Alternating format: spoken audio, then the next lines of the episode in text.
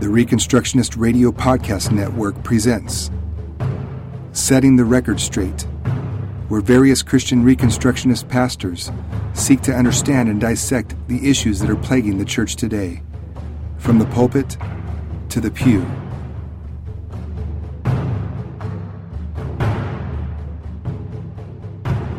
Good evening. We're doing this this evening, more of a Bible study form. Um, we spread out as a church uh, gathering, but I'm glad we, we can do this together.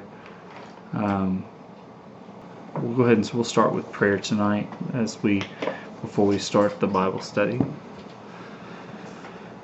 Dear God, we thank you for this day. We thank you that we can gather together. Lord God, uh, even though if we're in different places, Lord God, we pray that you be with um, those who are ill, those who are traveling tonight, today. And Lord God, I pray that you even greater be, you know, we pray over our area and going out through East Texas and Houston. Lord God, those who've, uh, through the tragedies of flooding again. Lord God, uh, Lord, my prayer is that they would, uh, that you would lead and guide them to the places you'd have them to go. Lord God, that you would provide the resources and Lord God, the path that, that Lord God, uh, to restore them and, and Lord, in all things, Lord, that would guide them to you and Lord God, a knowledge of you and Lord God, to glorify you uh, for for your works and your mighty works. Father, let us be reminded that always that Lord, we might lose all of our earthly possessions, but we don't lose. We can never lose. Uh, the salvation that comes in Christ Jesus. Father, we thank you that we can even gather in this way. Lord, I pray that you bless this time for your glory. We ask these things in Jesus' name. Amen. Well, tonight, although it is a little bit different, um, it's been a few weeks. Been a few weeks since we've been able to, uh, to have a Bible study, and since last week we did uh, last week we watched a documentary that we watched in the past called uh, Indoctrination, and just had a, a time where we could uh, where we could focus on those things, but also that we, if you know, to know, uh, especially for the kids in in my family and our church family, that they would understand why we uh, why we homeschool or we, we choose to to do so and there's a lot of reasons why. Um, and it's not just because we're the richest people in the world and we, we can afford to do whatever we want to do. It's because we honor, we want to honor God. We want our children to be taught the things of His Word and order was founded upon His Word, and uh, to protect them in their young lives from from this world and the things of this world and the uh, the things that might uh, the things that uh, might mislead them and lead them down a path of destruction, but rather be able to focus everything down to their education on how God, um, uh, on the things that He's given us, and how all learning, all knowledge is founded in Scripture. And uh, we might not find computers in the Bible, but we understand that order is in the Bible. And so, without order, there is no computer programming. There, there without uh, and, and as we look at different aspects and we look at different things, we even look at the beauty and the postmillennial hope of even what we're doing tonight. We're able to come and, and use the resources God has given us um, to, to meet together. So, as we begin, I'm going to read scripture to us, and it's going to be in Matthew chapter 9. We're going to be in verses 18 through 38 tonight. And really, what we're going to do, the first part is I'm going to do some um, more than just a straightforward uh, an application, uh, looking at how the consistency of things are. Um, but then I'm going to move in and we're going to kind of break down the verses in the last part of this uh, to explain this Jesus that we need. Um, so let's read together. Matthew chapter 9, verses 18 through 38 it says, while he was saying these things to them, behold, a ruler came in and knelt before him, saying, My daughter has just died, but come and lay your hand on her, and she will live. And Jesus rose and followed him with his disciples. And behold, a woman who had suffered from a discharge of blood for twelve years came up behind him and touched the fringe of his garment. For she said to herself, If I only touch his garment, I will be made well. Jesus turned and seeing her said, Take heart, daughter, your faith has made you well. And instantly the woman was made well. And when Jesus came to the ruler's house and saw the flute players and the crowd making a commotion, he said, Go away, for the girl is not dead, but sleeping. And they laughed at him. But when the crowd had been put outside, he went in, took her by the hand, and the girl rose. And the report of this went through all that district. And as Jesus passed on from there, two blind men followed him, crying aloud, Have mercy on us, son of David. And when he had entered the house, the blind men came to him, and Jesus said to them, Do you believe that I'm able to do this? They said to him, Yes, Lord. Then he touched their eyes, saying, According to your faith, be it, be done, be it done to you be done for you. And their eyes were opened, and Jesus sternly warned them, See that no one knows about it, but they went away and spread his fame through all that district.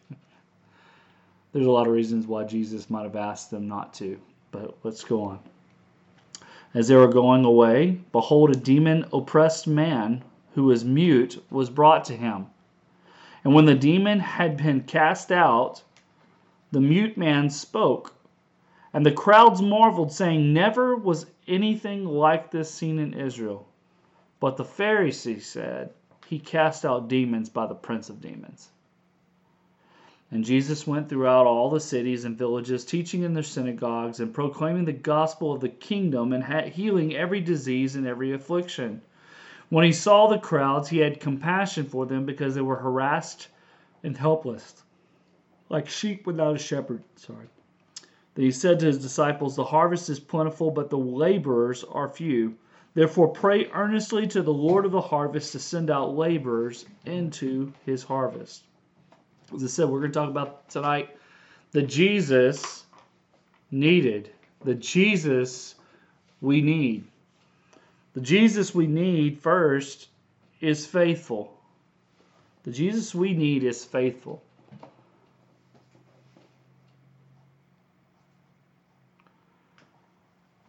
and when we talk about that, that if you think about this, we have these two accounts. As y'all writing that down, we have these two accounts.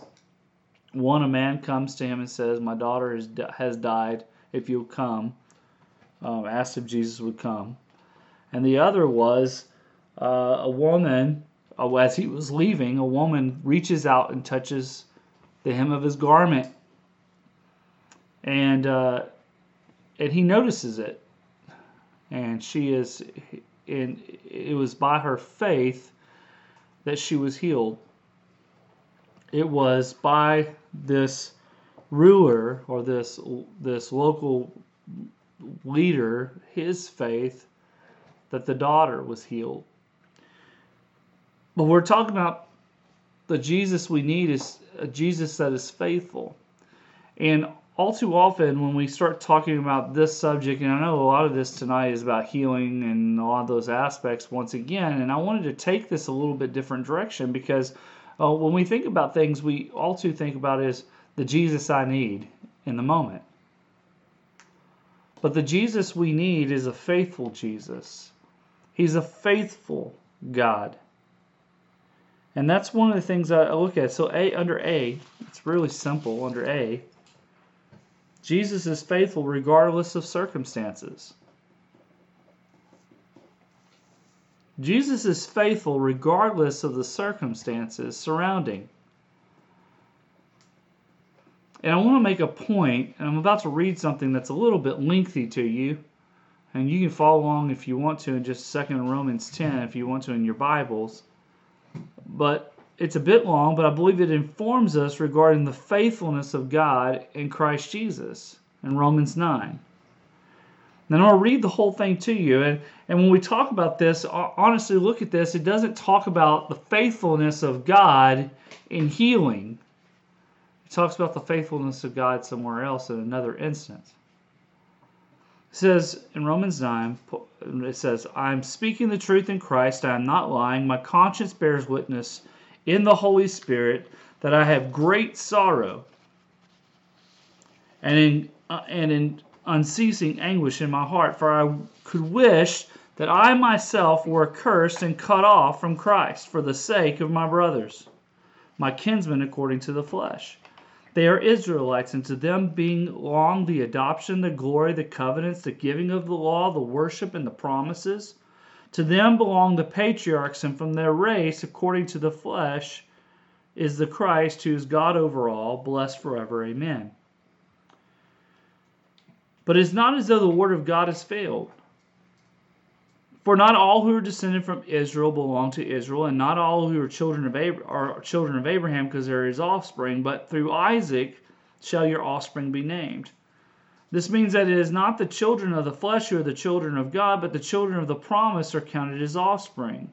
For this is what the promise said About this time next year I will return, and Sarah shall have a son. And not only so, but also when Rebekah had conceived children by one man, our forefather Isaac, though they were not yet born and had done nothing either good or bad, in order that God's purpose of election might continue, not because of works, but because, but because of him who calls, she was told the older would serve the younger.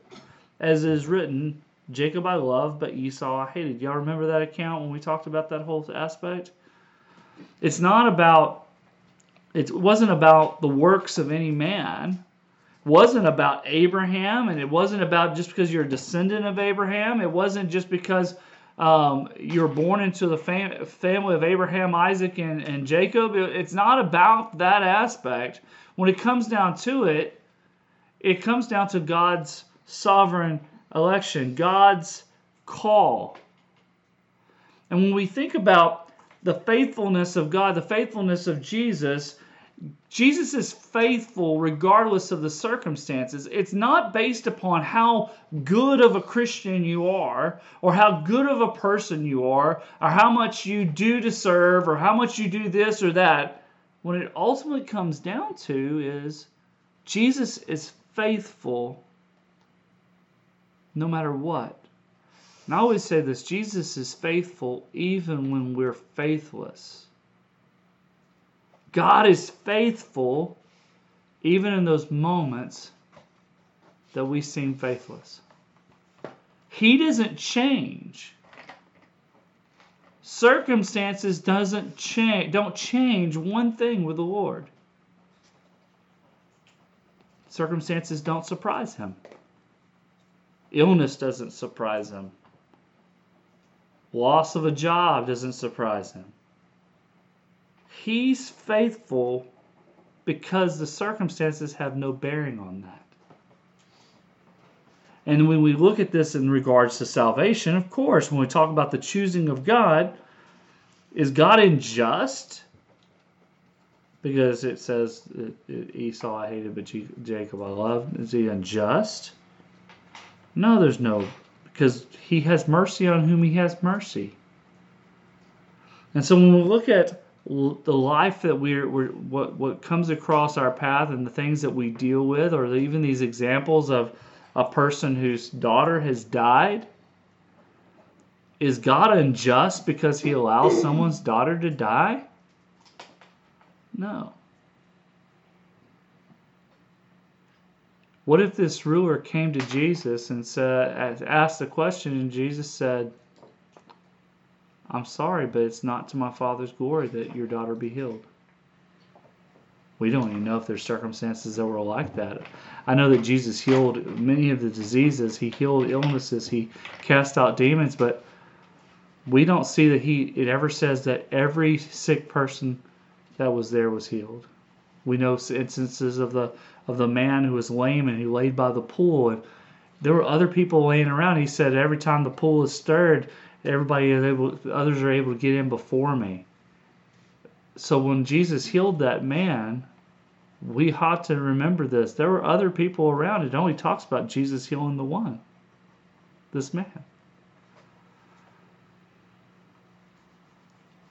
In every circumstance, Jesus is faithful.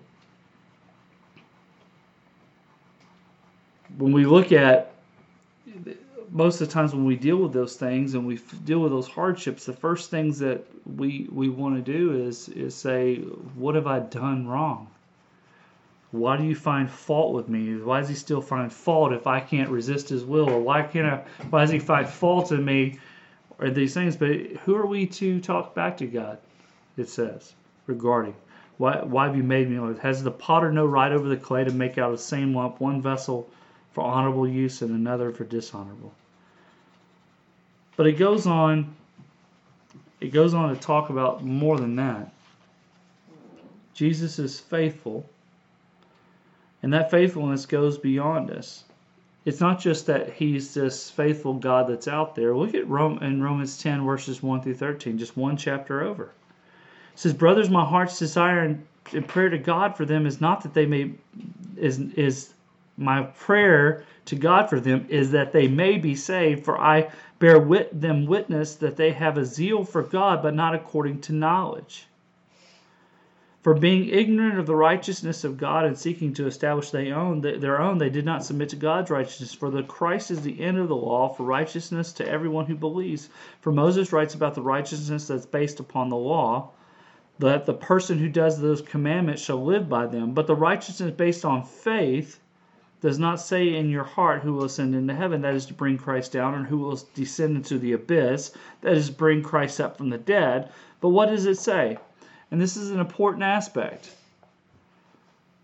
He says, The word is near you, in your mouth and in your heart. That is the word of faith that we proclaim, because if you confess with your mouth that Jesus is Lord and believe in your heart that God raised him from the dead, you'll be saved.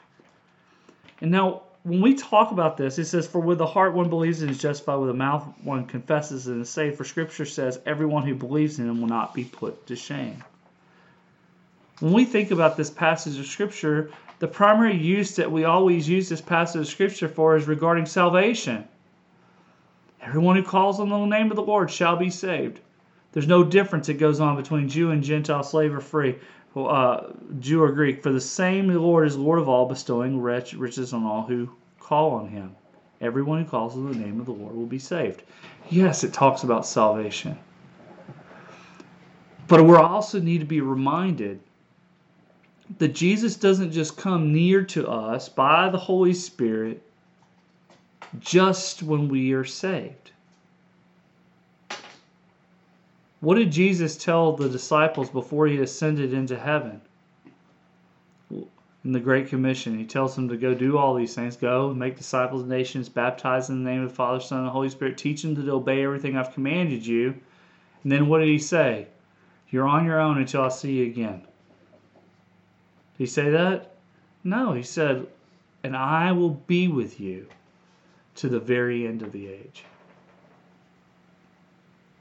Jesus is faithful regardless of the circumstances. And he's not just faithful, although he sits, as we say in the Apostles' Creed, he ascended to heaven and sits on the right hand of God the Father. Just because he sits on the right hand of the Father doesn't mean he's distanced and far from us. He's not. He comes near to us. And he's faithful to not leave us or forsake us or leave us on our own. Jesus' faithfulness is not based upon man or man's request. It's not based upon what we ask. His faithfulness, Jesus is, is faithful as the one and holy true God. And if he's sovereign and faithful regarding salvation, he'll be he will be so over any and every act and need. So Jesus is faithful. B, and here comes the B. B is this Jesus must be the object of our faithfulness.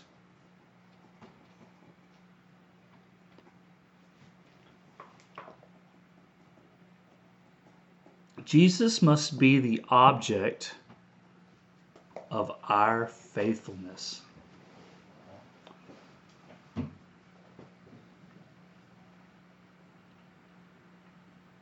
And in times of hardship and times of sickness and times of all fr- frustration everything else, it's very easy for us to focus on the circumstance or focus on these things. But what we need to do is focus on the object of our faithfulness. That's Jesus. There's another passage that might seem a little odd or off to talk about in regards to that, but Hebrews 12, verses 1 through 8 says, Therefore, since we are surrounded by so great a cloud of witnesses, let us also lay aside every weight and sin which clings so closely, and let us run with endurance the race that is set before us looking to Jesus, the founder and perfecter of our faith, who for the joy that was set before him endured the cross, despising the shame, and is seated at the right hand of the throne of God. Consider him who endured from sinners such hostility against himself, so that you may not grow weary or faint hearted in your struggle against sin. You in your sin, don't in your sin i'm sorry in your struggle against sin you have not resisted to the point of shedding your blood. And have you forgotten the exhortation that addresses you as sons? My sons do not regard lightly the discipline of the lord nor be weary when we're reproved by him. For the lord disciplines the one he loves and chastises every son whom he receives it is for discipline that you have to endure god is treating you as sons for what son is there whom the Father does not discipline. And if you're left without discipline, in which all have participated, then you're illegitimate children and not sons. When we say this, Jesus must be the object of our faithfulness because it is to him and it's by him that we understand that we we know how to proceed we know what he is doing and let's let's be reminded remember the remember in uh, ephesians chapter 6 it tells fathers, fathers raise your children. What? Parents, what is our children? Obey your parents in the Lord, for this is right. Fathers, don't don't provoke your children to anger, but raise them in the discipline and the instruction of the Lord. Right? That word discipline from there, when we look at that aspect, when we think about that, discipline is not just physical corporal punishment where you get your honey whooped, right? Is it always discipline always punishment? No, discipline is, is the, when we use the word, it comes to this place to be disciplined, to be discipled, is to be taught. Some things we go through are to teach us and, and, and to teach us to be faithful, to teach us to walk in Him, to teach us to trust in Him, calls us to go nowhere else but to Him. And so when it talks about that that that the Father disciplines us sometimes, it's not necessarily a punishment. And struggles in this life are not always about are not always punishment for sin. Some of the things we struggle with are just to constantly dial us in to where we are, are walking closer with Him, relying more on Him. It doesn't always seem like that. I understand that.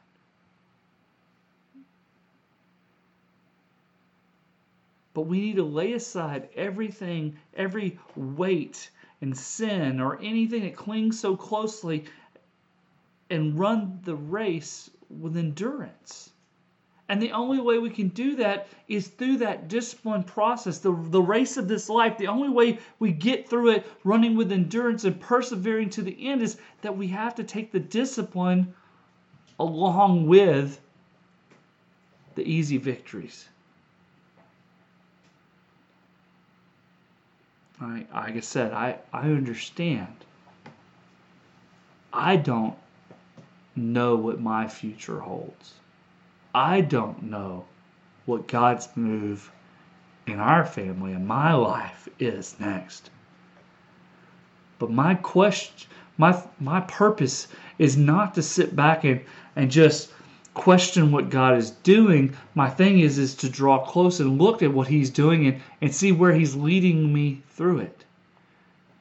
Even when we're tempted to sin. And even when we're tempted to walk away or be led astray, what did Jesus say? Even when you're tempted, you'll never be tempted beyond what? Beyond what we can bear with Him. He will give us a way out of it. He will show us the path. Jesus, because He is faithful, and He is faithful regardless of the circumstances, He needs to be the object of our faithfulness. I don't need to look to other Christians and how they got through circumstances, and they're not my object of my faithfulness. As moms and dads, as I said to someone, I don't want my children to grow up thinking they need to be under daddy's guidance for the rest of their lives. But they need y'all need to be raised and and, tra- and trained to to walk in the Lord. You need to be able to do that in and of yourself, self-governing under him, under not my authority and my any headship or my rule, but under his that see you seek to honor him above all things. Jesus must be the object of our faithfulness. Now, when we get to these last few things, they're not really in depth, okay? They're not really hard to understand. But we're going to take them one at a time. Where this will be point number two. The Jesus we need is merciful.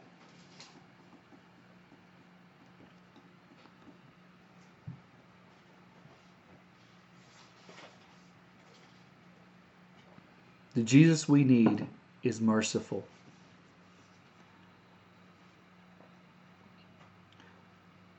Now, I use this just because I'm, I'm taking right off the theme passage. Jesus is going along his way, and there's two blind men who followed him, and they cried out, What? Have mercy on us, son of David. Now, I don't know about you, but there's been plenty of times in my life that I deserve the wrath of God. or there are times in our lives when we just get to a place, and sometimes um, things are just going to be hard. If you haven't faced it yet, you will some point in time. And there are times that we have to cry out to the Lord, have mercy. Now, is He merciful? Absolutely. But they cried out, Have mercy on us. And yes, they had faith. We have faith. We need to have the faith that God will not only provide for our every need and our, our every place of healing, but that He will relent or He'll give us more strength. The Jesus we need is merciful. And I started thinking about this as I've talked about it a lot over the last uh, every. I keep throwing it in here or there over the last few weeks.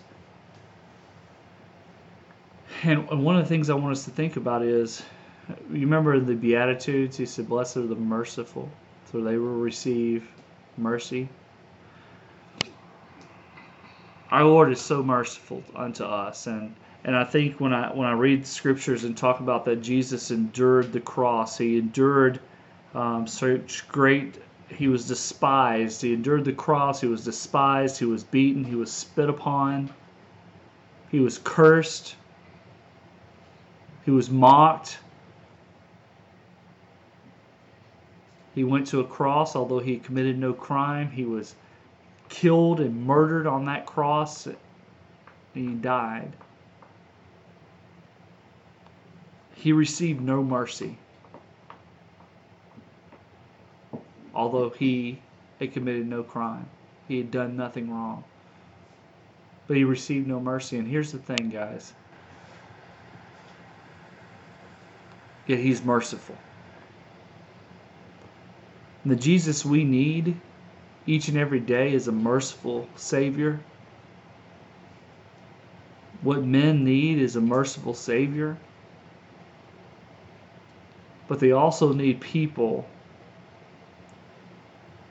who depict mercy. I can't forgive the sins of all mankind. I'm not. I've no. I wasn't born. I didn't die for them. I can't save them. I can't do anything. But I can be merciful because God has given me much mercy. My past is not unblemished. But I look back at it and I see what God has done and where He's brought me. And I must say, He is a merciful Lord. And that there are many in this community and many in our lives that they need to be called to repentance, but they also need to receive mercy. Not one in this family, not one in our congregation, not one of the people, no one I've ever met is perfect. But we deserve, and we don't deserve mercy from anyone, but we must give what we've received. Let us be merciful. Thirdly, the Jesus we need, the Jesus we need is just. He's just.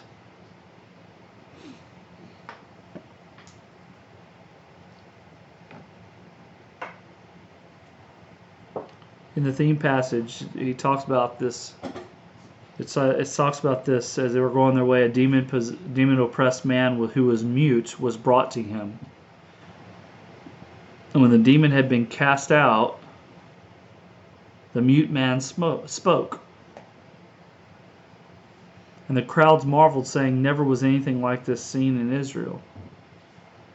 And I made a quote about this the other day because what was next said. The Pharisees said, He, meaning Jesus, cast out demons by the prince of demons. Who's the prince of demons? Huh? Satan, Satan right? Okay. Here's the comment they made about Jesus there's a demon oppressed man who can't speak. That's what mute means. It's not a button. Okay, he could not speak. He's oppressed, he possessed, whatever you want to call it. He's lived amongst them probably all of his life. He's, he's been this way. Right? He lives among them. And guess what? What do they say? He's been set free. He's able to speak now. And was, what do they say about Jesus? How? The, he cast out demons by the prince of demons. So here's the thing I started thinking about the other day. There's one or two responses that we can have to this. They, one, were jealous of Jesus. Okay? Think about it. Look at me. Well, I can't see you. Mm-hmm. All right. They're either jealous. That's one aspect, right? They could be. They're jealous of what Jesus just did. Or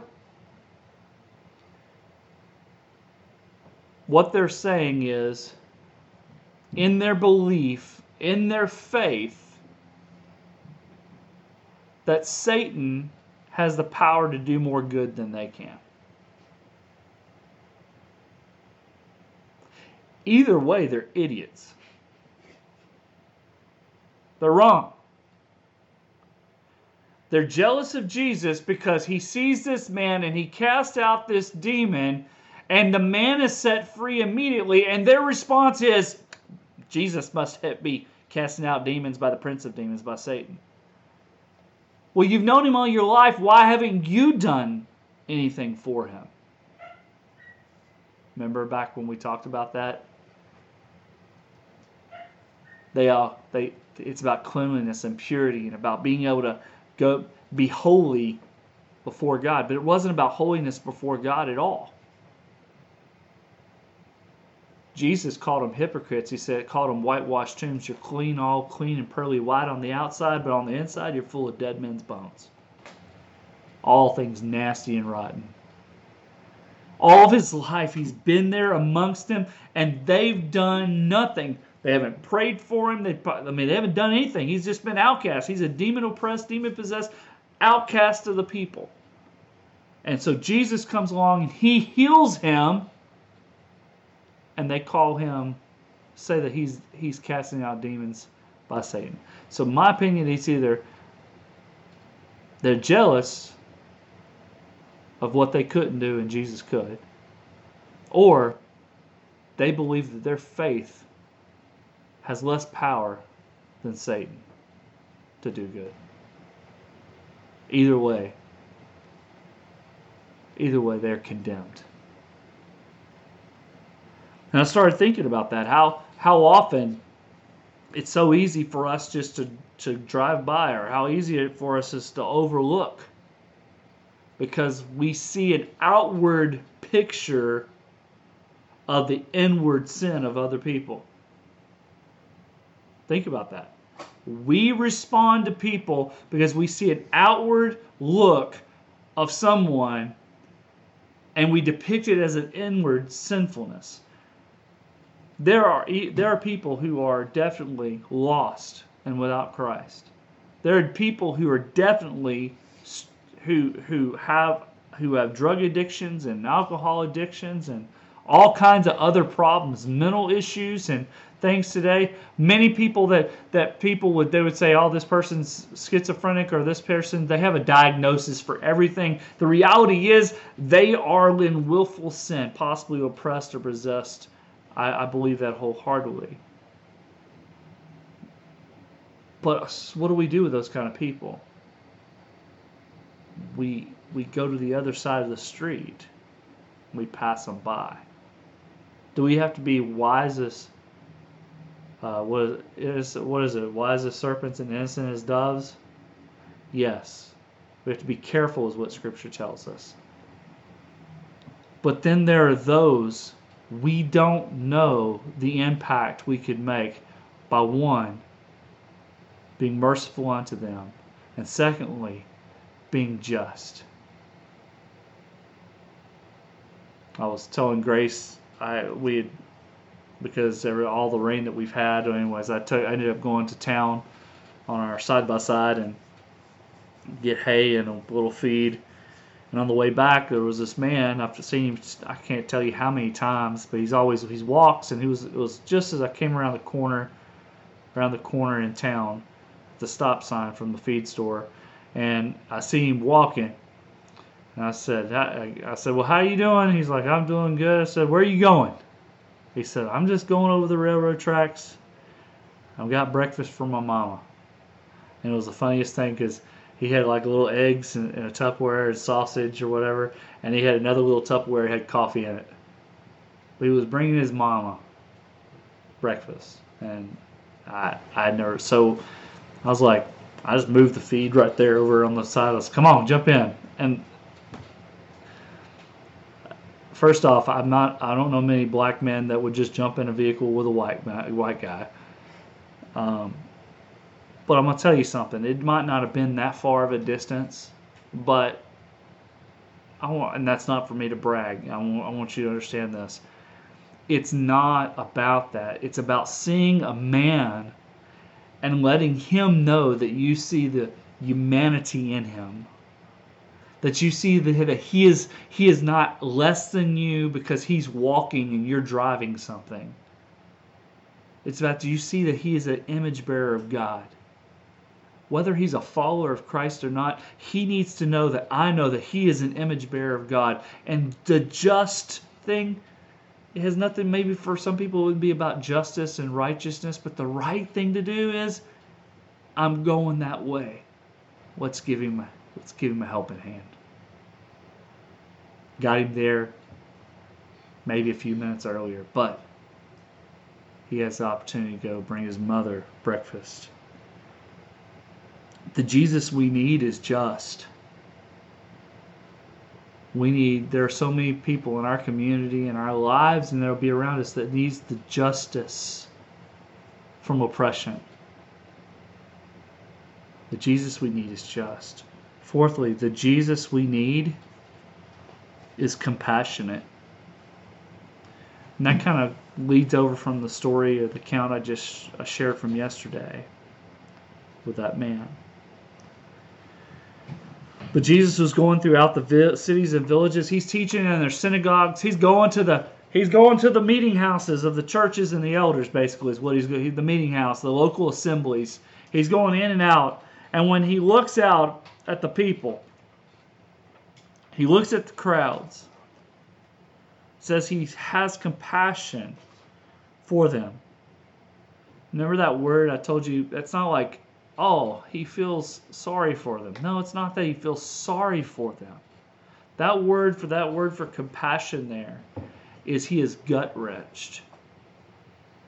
He is sickened and hurting in his gut, his stomach, when he looks at the people. And the reason why is because they were harassed and helpless, like sheep without a shepherd. The reason why they were why he had compassion is when he looked at them, they were like lost sheep that had been harassed by the wolves in the, the wild. They had nobody to watch over them. They had no one to lead them, no one to instruct them. And of course, the, the, the, the point of that, which is interesting, is they had they had Pharisees and Sadducees. They had teachers of the law. But they were still harassed and helpless. We need to have compassion on people because even in even as I, I, I, speak with Christians and often talk with people who say they're Christians, one of the things I'm finding out more and more is that they are harassed and helpless like sheep without a shepherd. Many of them, if they do go to church on a weekly basis or a, very, a regular basis, one of the things that we can look at is they don't have they don't have shepherds in their pulpits; they have wolves in sheep's clothing telling them what they want to hear, telling them the things that they they uh, uh, that topically they just want to talk. They, they talk about topics that have nothing to do with the, the life in Christ. They have nothing room the changing lives and or equipping them to face the life that they're about to go out into. But the reality is, is we need to, like Jesus, have compassion on these helpless and harassed people. And it's okay for someone to turn around and say, "Listen, what you're being taught is wrong or what you're saying is wrong. That's not what Scripture. That's not being that's not being mean to them.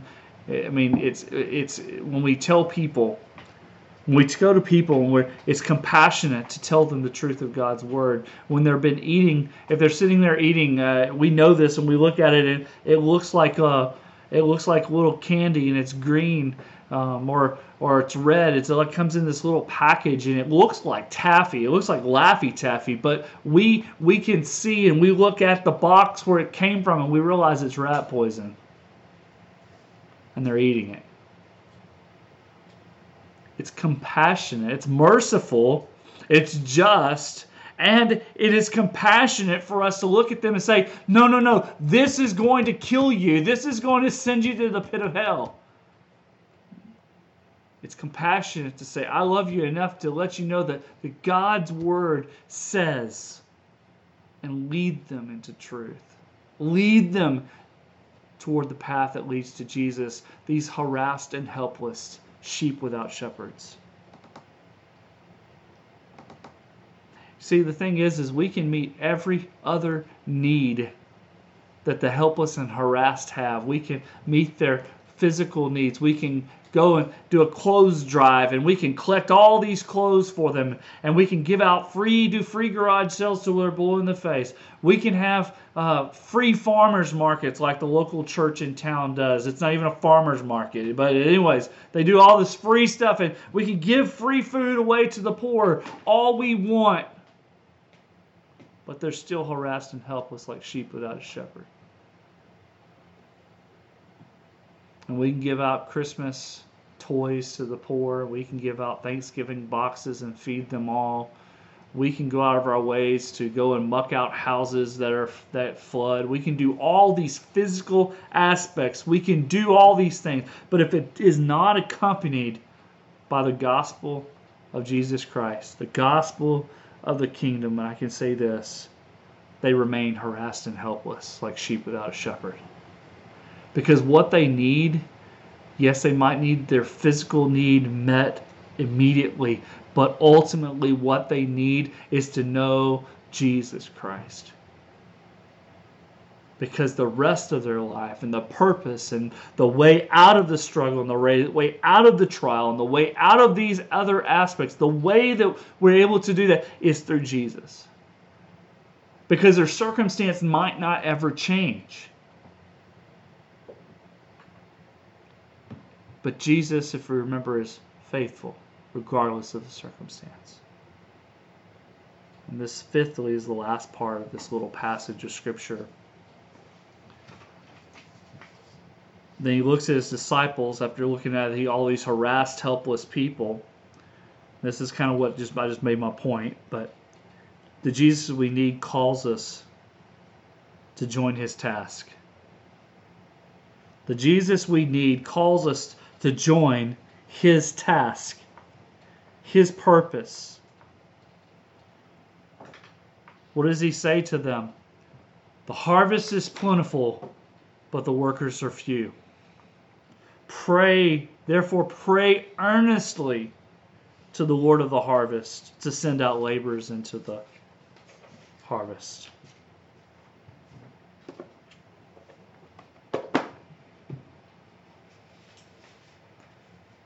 He calls us to join his task. I would even say this He doesn't just call us, He commands us to His task. Let's go back to the Great Commission once again. He call he although he's speaking to his apostles, he is speaking to us as well. He gives the model for us. Go and make disciples of the nations. Bring them into identification with him baptized in the name of the Father, Son, and the Holy Spirit. And what? Teaching them to obey, teaching them to observe everything He's commanded. And in doing so, we are joining in on the task. We we know that Corinthians tells us that we are what? We are we are called his ambassadors.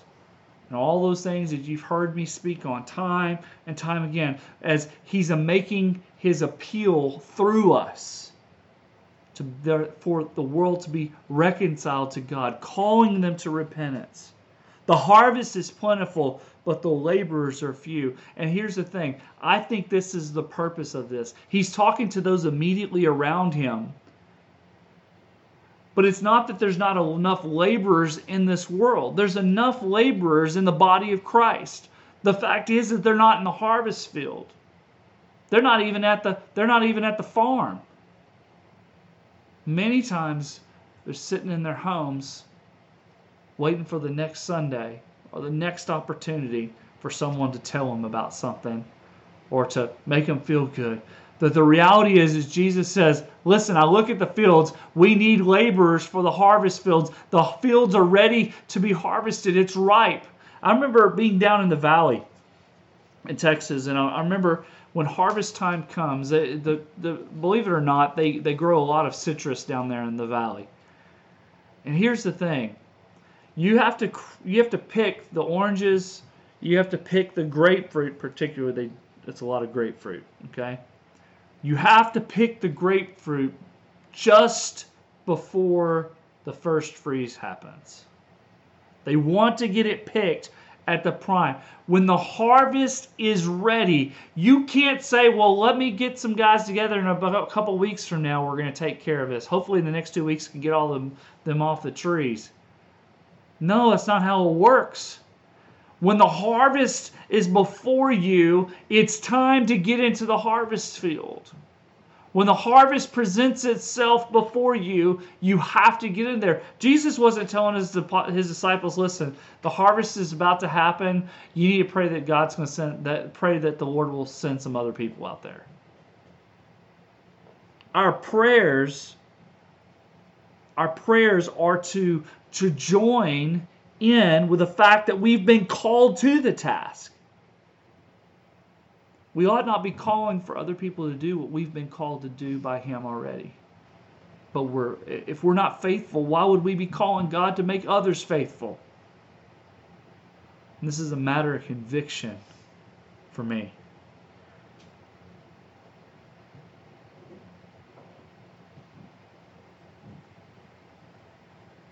when we look at this aspect, the harvest is plentiful. The harvest before us, guys, the harvest is there. The question is how do we insert ourselves into it? Listen, God doesn't call us to do the whole task ourselves. That's why that passage is there. But we got to get into the harvest field somehow. See, over the last few weeks and, and still right now, there's nothing, there is absolutely nothing before me. There's nothing before my wife and our family that is more important than that everything that we see around our home we could this is all this could all go. We could we we don't need all of these things compared to being in the harvest field. We have to be willing. We must be willing to lay it all down to follow him to deny ourselves whatever we might want in some circumstances in order to follow Jesus.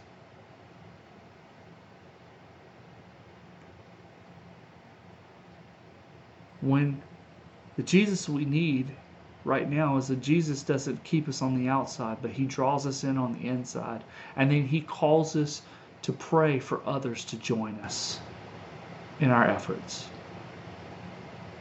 But here's the thing if we are faithful to go and do whatever God calls us to do, and no one else joins us, that's okay too.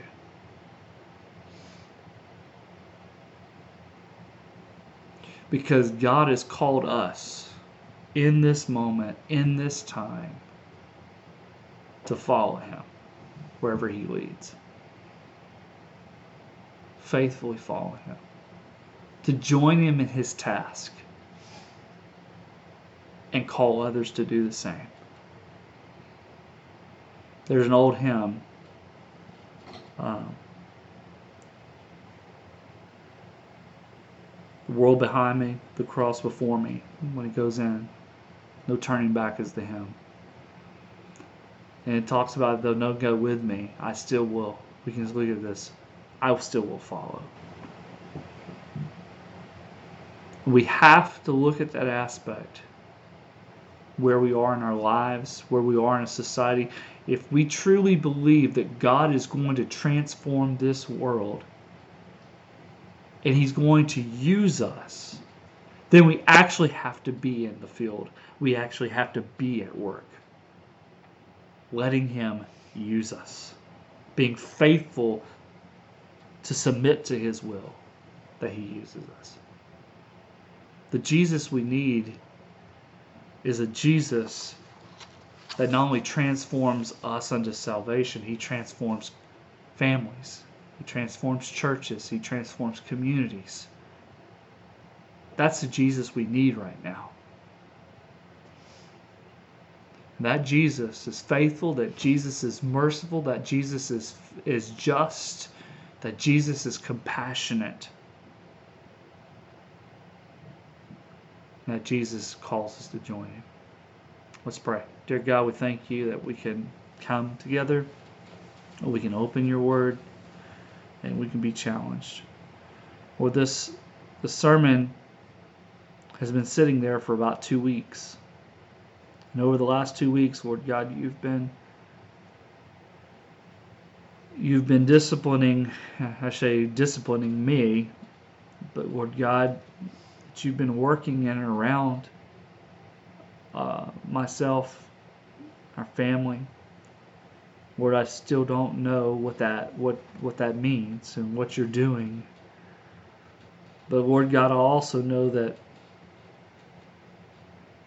that Lord God that in the process uh, that that you've called us, that, Lord God, you're drawing us closer to you. Lord, my prayer tonight is that we can take a message that this is the Jesus we need is the Jesus this world needs. That Jesus is a Jesus that that's truthful. That Jesus that that Lord leads us into all truth, and Lord God calls men everywhere to repent and to be faithful to Him. The Lord, before we hit those streets, hit the fields, calling others to repentance, and Lord God calling others to follow, or even praying for others to follow. Lord, my prayer is that we need to find ourselves being faithful as well. May you be the object of our faithfulness. May we seek your instruction, that you seek your leadership, and that we will follow you wherever you go, to whomever you lead us to go, uh, no matter what the cost. Lord God, I just pray that you will humble our hearts and soften our hearts, and God, reveal to us those things for your kingdom and for your kingdom's sake, your glory. And we ask these things in Jesus' name. Amen. Amen. Thank you for listening to Setting the Record Straight. Join us on Facebook at the Reconstructionist Radio Discussion Group. And don't forget to visit ReconstructionistRadio.com to listen to all of our podcasts and to download our free audiobooks.